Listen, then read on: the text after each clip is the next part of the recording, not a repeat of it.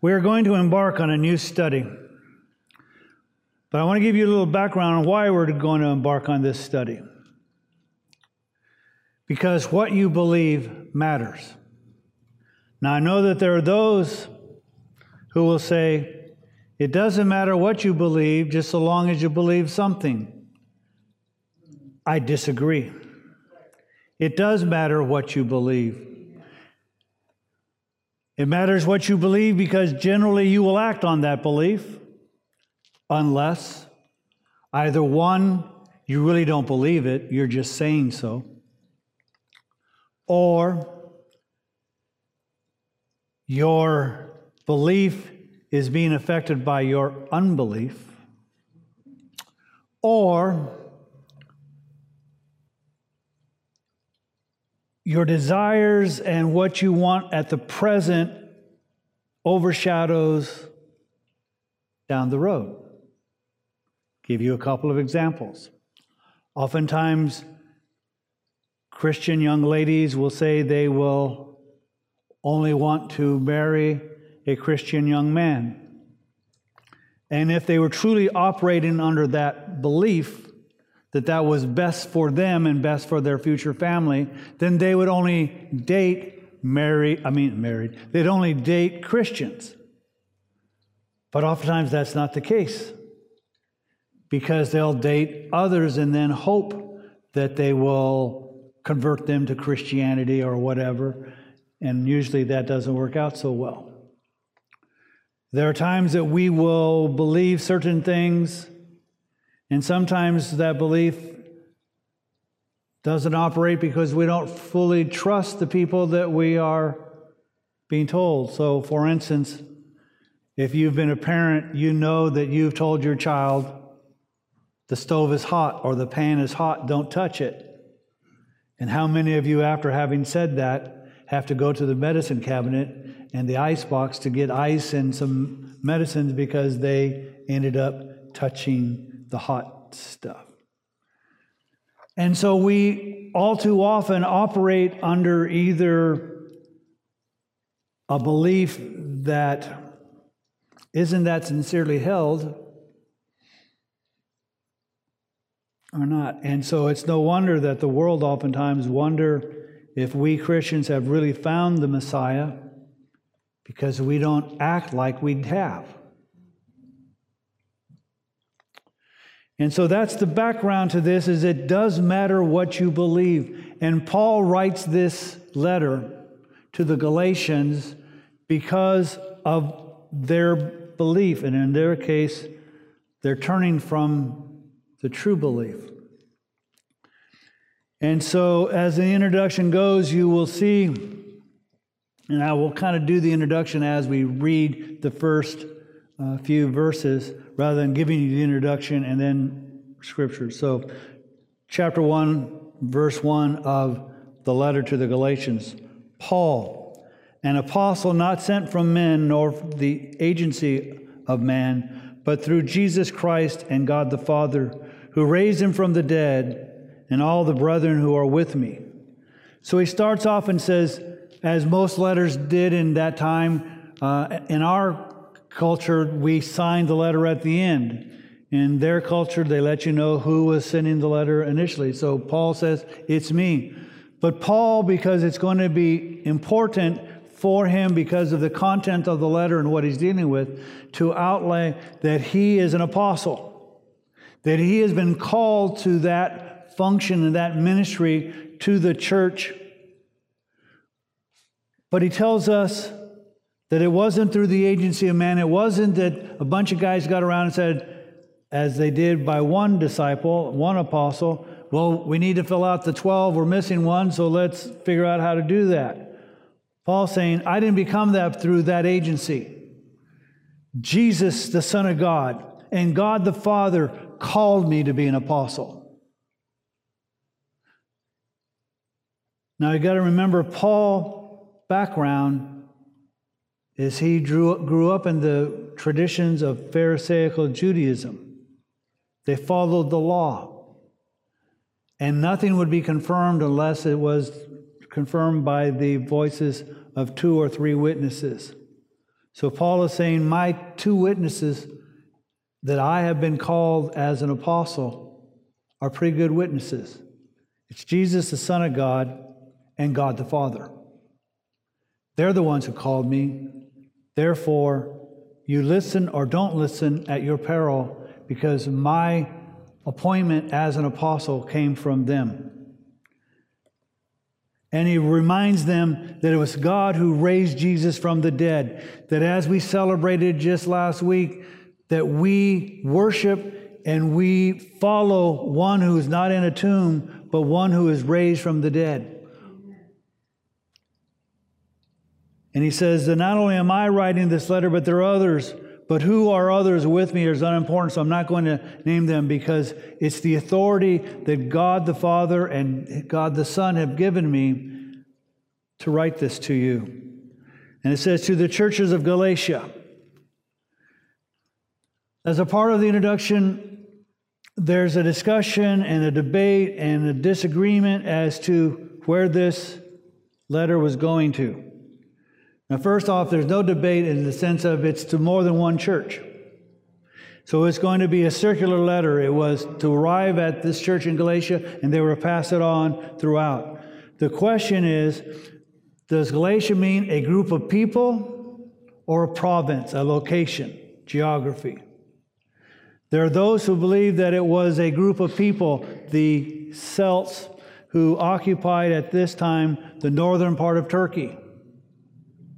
And, there, and I won't bore you, we'll get into some of it later, why some people hold that position and others say no, it was a matter of geography, that it was the province of Galatia. And one of the reasons that they say that is that seems to be where Paul went on his first missionary journey. And so it seems apparent that he would write to those churches. The date of the letter is probably somewhere around 4950 AD. Again, that's more assuming if you believe in the southern version that he's sending it to a province than the later version if he sent up north. But if you consider it, most scholars agree that it was probably around 4950 AD, which was less than 20 years after Jesus rose from the dead.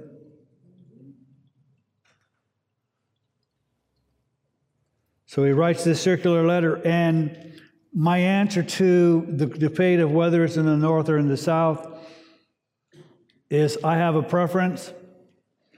My preference is probably to the province. But my ultimate situation is I don't care. Because apparently it was written for my reading. And it may be helpful to know who the original addressees of the letter was. But as a follower of Jesus, what have to be said here is important to me, and whatever wisdom and guidance is provided in it. So it may be to the letter of the churches of Galatia, but as far as I'm concerned, it's also a letter to FBC West. Verse 3 says this Grace to you and peace from God our Father and the Lord Jesus Christ. So he kind of starts off his letter as most of his letters are when it comes to the various letters. He says, Grace to you. Now, this grace is, again, it's just not a formal, well, this is how you start out a letter. It is, I'm asking for unmerited favor on your behalf. I want you to have grace, to have unmerited favor. And quite frankly, I'd rather have unmerited favor than what I deserve. So he says, To you I want unmerited favor and peace from God our Father and Lord Jesus Christ. It's not just peace, but it's peace with God the Father and his Son. It is a situation where we're not asking for the cessation of hostilities. We're not asking for a armistice. We're not asking for a ceasefire. Paul is saying we need peace and all that entails. And as Jesus said, My peace I give to you. And so Paul desire for this the churches here is to have not only unmerited favor but this peace with God who gave himself for our sins so that he might rescue us from this present evil age, according to the will of our God and Father. This grace, this unmerited favor, and this peace that we are given, it is because that God gave Jesus.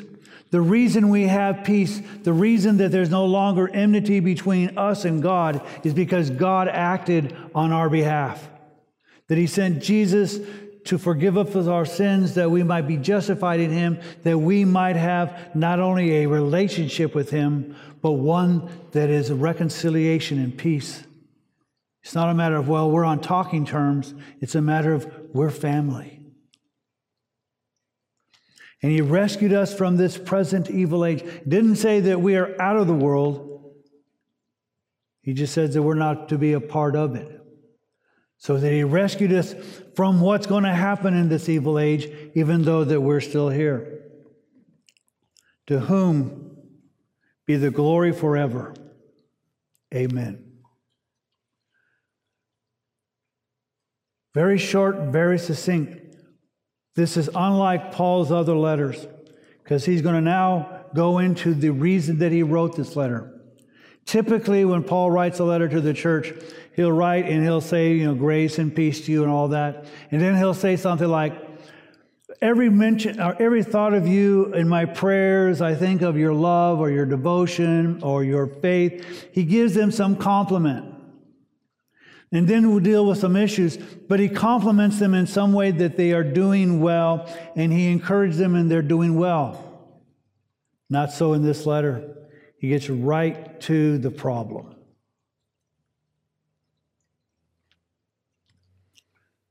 But I'm going to go back later when it says, To him be the glory forever. Amen.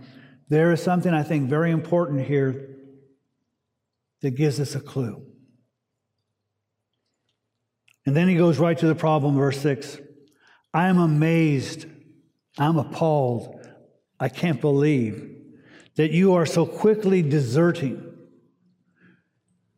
that's a particular word, that deserting. That's like somebody who's been stationed to guard or to be in a fight and have left the others behind, deserted. You are so quickly deserting him who called you by the grace of Christ. This desertion is not about a thing or a philosophy. You're deserting Jesus himself. That's a pretty bold attack. That these churches in Galatia have decided to desert Jesus himself for a different gospel. See, as Paul is well aware, what you believe matters. And in this situation, what you believe really, really, really matters.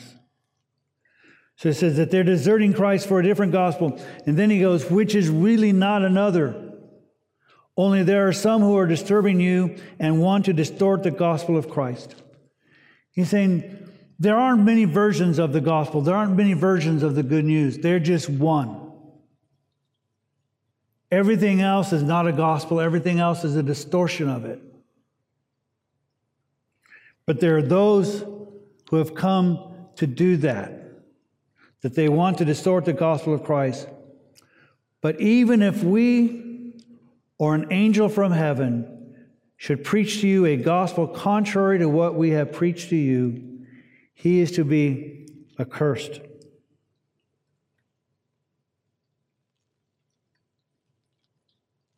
Paul is saying, What we first preached to you, the gospel, the good news, is the good news. And if I come to you and say something different than I preached to you before, not only is that wrong, I should be accursed. Even if an angelic being showed up and said, This is the true gospel, this is the true wisdom, this is the true knowledge, that that person and that angelic being is to be accursed. Now, if you have any knowledge of some other denominations, There's a denomination that claims that there was an angel who showed up and gave a different gospel. Paul's pretty blatant here what he thinks of that denomination because they attempt to distort the gospel. And when it comes to salvation through this gospel, it really does matter what you believe. For you see, we can have debate and disagreement on certain aspects of theology. Some people, most people in our current society in America, believe that we're going to have the rapture before the tribulation. Great. There are other people who believe that the church has to go through the tribulation, but they believe in a rapture. Great. One of those two views is right, and one of those two views is wrong. But we can still love each other in those views and have some nice conversations to try to convince each other the correctitude of our position. But there are certain things that are at the heart of our faith. And Paul's going to discuss what is at the heart of our faith. And to give you a clue, it's basically faith alone in Christ alone. That's the heart. And if you add anything or subtract anything from that, Paul's saying, not only are you wrong, you're going to be accursed if you try to present that as teaching. And then to make sure that they get it right, he says in verse 9, As we have said before, so I say again now, if any man is preaching to you a gospel contrary to what you received, he is to be accursed.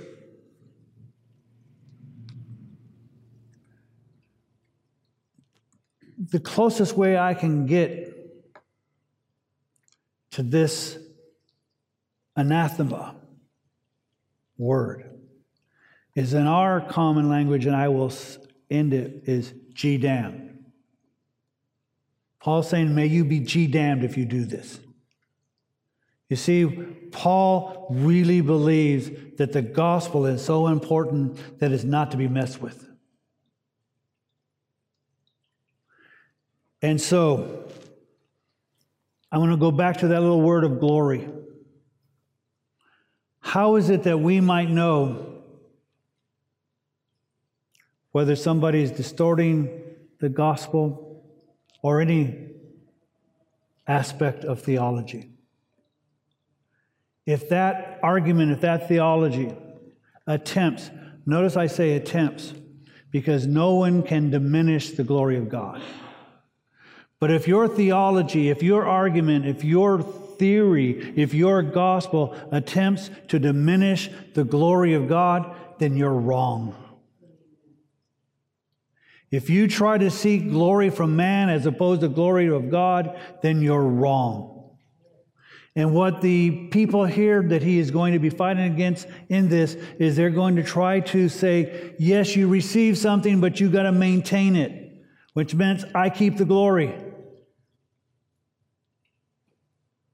It's God's glory that we always should be looking at. Because as the scripture says, for even those who don't recognize him now, every knee will bow and every tongue will confess Jesus as Lord to the glory of God the Father. So we should check on our faith and on our belief. Does it glorify or does it seek to diminish the glory of God? And I think that is a pretty good rule of thumb when you discuss aspects of theology, which was why I had some difficulties in my theology class. Didn't think they were glorifying God all that much. And then he's going to say something because in verse 10, he's saying, I've been called by God the Father and God the Son as an apostle. And therefore, he says in verse 10 For am I now seeking the favor of men or of God? Or am I striving to please men? He's saying, So which is it? Which do you think I'm trying to do? And oftentimes, one of the ways you know that you're wrong is you're in the majority. Jesus says, Narrow is the way, and few who find it, but broad is the path to destruction. So Paul's saying, I was called not by men. I wasn't called by any church. I wasn't called by any of the churches in Galatia. I wasn't even called by Jerusalem. I wasn't called by Antioch. I was called by God. God's my boss. Therefore, I'm going to seek to please Him, not you, because I understand who's my boss. That more pastors would understand that their true boss is God, not the congregation. That's why, if you haven't seen our banner, I'll tell you what it says. We are celebrating the 70th year in our community. And something I've always wanted to include, I put in this banner. It says, under the same management. We've had a number of pastors, some good, not some other, not so good, and I'll let you decide what how the current one's holding out or not. But the management, the boss has always been God. So Paul says, I don't care what you think of me. What I care is who I have been given this appointment to. And the way to continue to do that is to speak the truth as he has given it to me. So, so, am I seeking the favor of men or of God? Or am I striving to please men? If I was still trying to please men, I would not be a bondservant of Christ. Now, I don't like the term bondservant. I understand why we use it, because here in America we have a really bad history about slavery and the effects that that's had even to today. But a better translation of this is I would not be a slave of Christ. You see, this is not something that he works for Jesus at no pay. This is, I'm owned by him. I have been purchased with a price. I'm no longer mine, I'm his. And he's saying, My owner, the one that I'm a slave to, is that is the one that I seek to please. And let's face it, if you seek to please people, you will have to change your story frequently. Because some people like this, and some people like that, and others think this, and others think that. And there comes a time when you don't even know what you think because you're trying to please everybody else.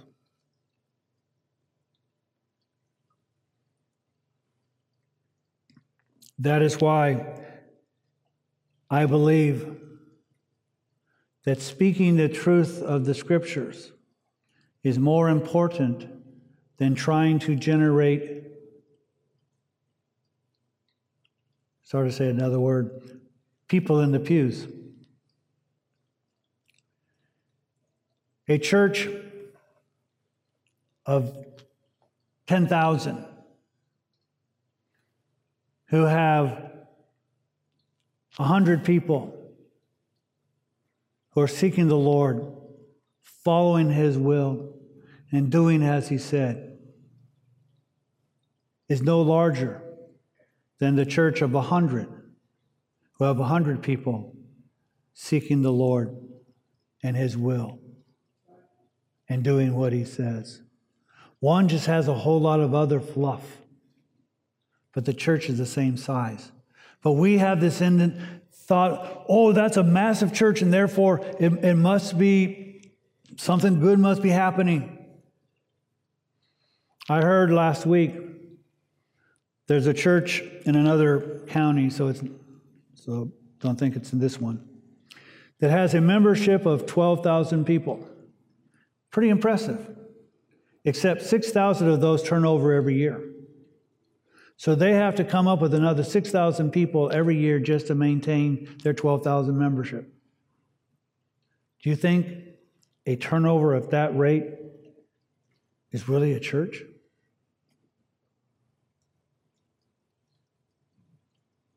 It does matter what we believe, whether anybody else agrees. So Paul is writing because he's he's told them they have so quickly deserted that which they were called. And their desertion wasn't to a philosophy, their desertion wasn't to an attitude, their desertion wasn't even from Paul. Their desertion was from Jesus Christ, who suffered and died for them.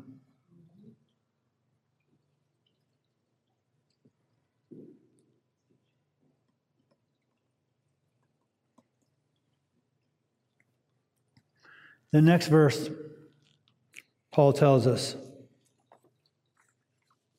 which we'll look at next week.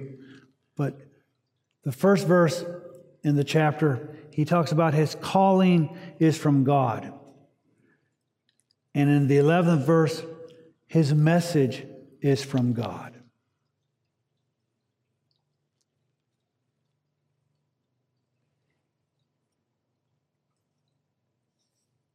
So the question is what do you believe?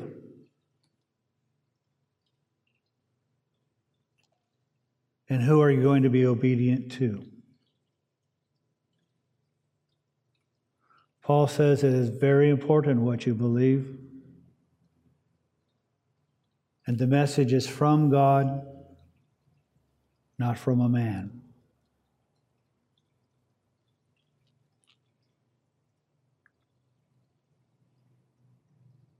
It would be nice if you teach a Bible study and your students appreciate your teaching. It would be great if God has given you musical talent and you, either through singing in the pews or singing in a band or in a choir or whatever, offer up your musical talent and people appreciate how well you play or how well you sing and how faithful you are. And as a pastor, it's wonderful when I do a message and people say that was a good message or appreciate that or made me think. And, and that's, that's nice. And let's face it, as, as a human, we like to be appreciated.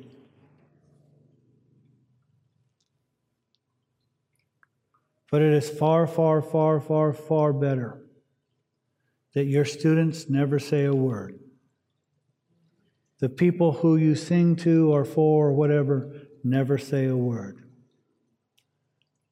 The congregation never says a single word of appreciation, and yet you hear, Well done, good and faithful slave.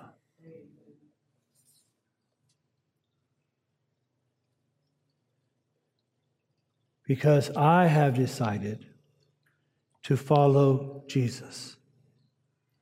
I've not decided to follow First Baptist.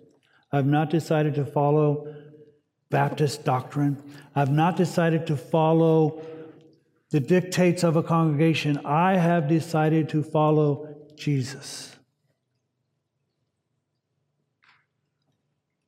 Because his cross he carried for me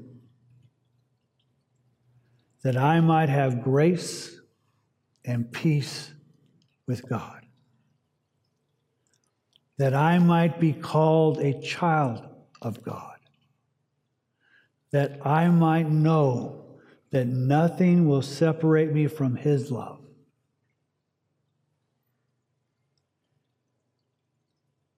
And so I have decided to follow, though no one goes with me.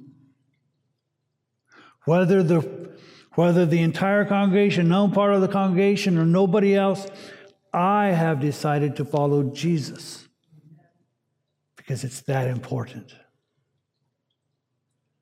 And I have decided to carry my cross, not because I earned my salvation, but because he said that as he died, so I died to self that I might live to him. And I will continue to do that until he calls me home.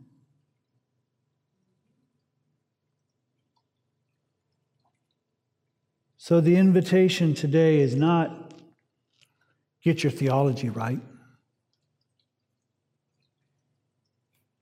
The invitation today is don't leave your first love. Don't abandon him. If you've strayed, the awesome thing about our Lord is he goes after the lost. He doesn't necessarily wait for them to get home. Even in the, the story of what we call the prodigal son,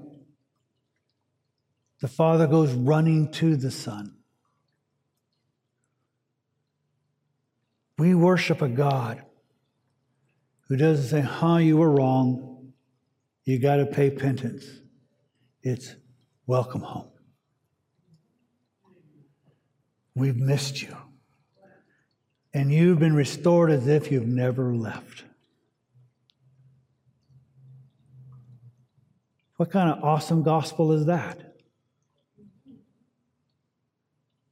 You don't have to self flagellate. You don't have to pay a penance. You don't have, you just are restored.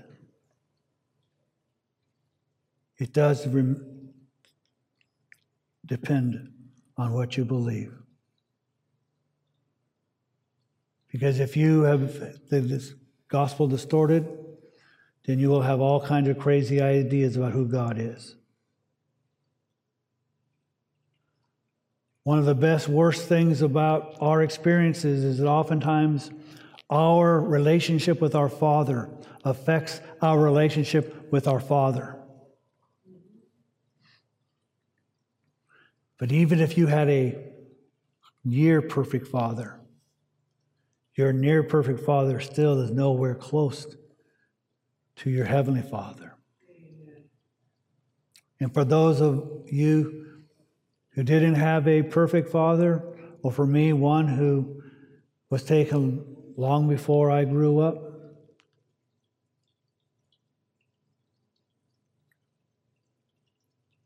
My view of my father, which is a good one, still doesn't compare to who he is.